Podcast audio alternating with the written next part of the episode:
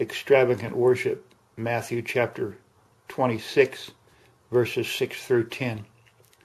Jesus and Mary were the only two who left Simon the leper's house anointed. The two that were anointed was the worshiper and the one worshipped.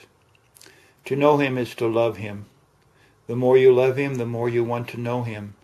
Jesus did not ignore the poor, but he made the point that the core to all adoration is worship. Make your worship costly. Break your box of ointment and pour out from your Walmart of worship resources to worship Christ. This message is an outline from New Life Church Youth Worship Message given on March 10, 2013, Colorado Springs, Colorado. Pastor Brady Boyd, Senior Pastor. Thank you.